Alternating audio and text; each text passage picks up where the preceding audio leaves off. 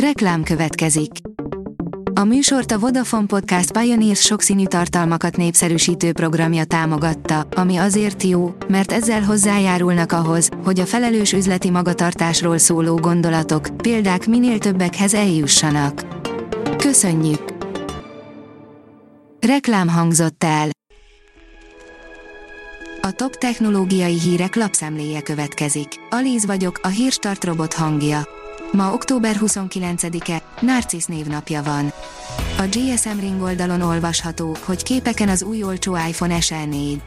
Az amerikai vállalat a közeljövőben piacra dobhatja majd az iPhone SE 4 okostelefont, ami a legolcsóbb Apple okostelefon lehet majd a cég kínálatában.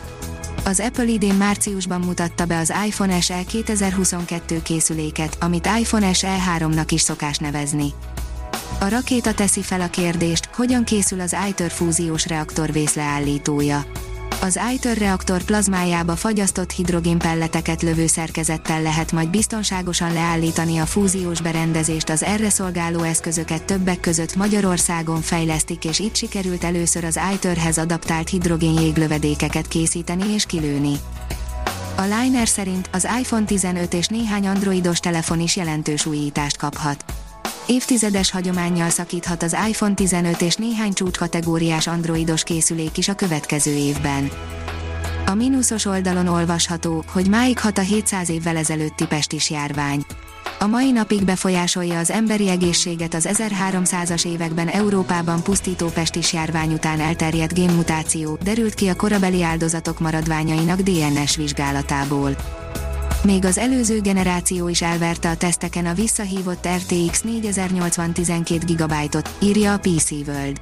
Kiszivárgott benchmarkok árulkodnak az Nvidia kínosan felsült GeForce kártyájáról. A hvg.hu oldalon olvasható, hogy valami furcsa dolog történik odafent a műholdakkal a széndiokszid kibocsátás miatt megnyúlik a műholdak keringési pályája, de ez a szemétként keringő, használaton kívüli eszközöket is érinti, még tovább növelve egy esetleges ütközés kockázatát. Mark Zuckerberg még mindig hisz a metaverzumban, írja a TechWorld. Miközben valóságos szabadesésbe kezdtek a meta részvényei, Mark Zuckerberg még mindig szilárdan hiszi, hogy hamarosan mindannyian egy nagy metaverzumban fogunk dolgozni és szórakozni mintegy 20%-ot zuhantak a Meta részvényei azt követően, hogy az óriás vállalat közzétette harmadik negyedéves jelentését, írt erről az Insider. Letarolta a Call of Duty Modern Warfare második a Steam-et, simán megdöntötte a széria korábbi rekordját, írja az IGN. Úgy látszik, nagyon jó ötlet volt a Valve platformjára is elhozni a Call of Duty legújabb részét. A Telex oldalon olvasható, hogy gyilkosság lett a következménye az amerikai Mónika sónak a 90-es években. Egy férfi országvilág előtt vallotta be szomszédjának, hogy tetszik neki. A szomszéd pár nappal később lőtte. Az Intel javította az arcá 770 Limited Edition videókártyákat érintő memóriaóra jelhibát, írja az IPON. Egy bug miatt 17,5 GHz helyett csak 16 GHz-en ketyegett az arcá 770 Limited Edition videókártyák GDDR6-os fedélzeti memóriája. A hiba szerencsére már a múlté. A növekedés oldalon olvasható, hogy a világ két leggazdagabb emberének véleménye nagyon eltér a közelgő recesszióval kapcsolatban. Jeff Bezos szerint itt az ideje, hogy a vállalatok lassítsanak, mivel recesszió fenyeget, de Elon Musk elmondása szerint a Tesla nem tervez semmi ilyesmit, recesszió ide vagy oda.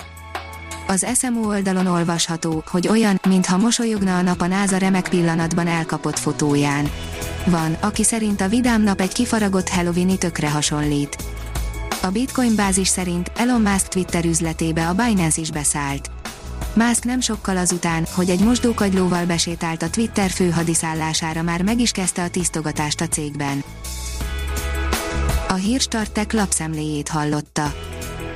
Ha még több hírt szeretne hallani, kérjük, látogassa meg a podcast.hírstart.hu oldalunkat, vagy keressen minket a Spotify csatornánkon, ahol kérjük, értékelje csatornánkat 5 csillagra. Az elhangzott hírek teljes terjedelemben elérhetőek weboldalunkon is. Köszönjük, hogy minket hallgatott!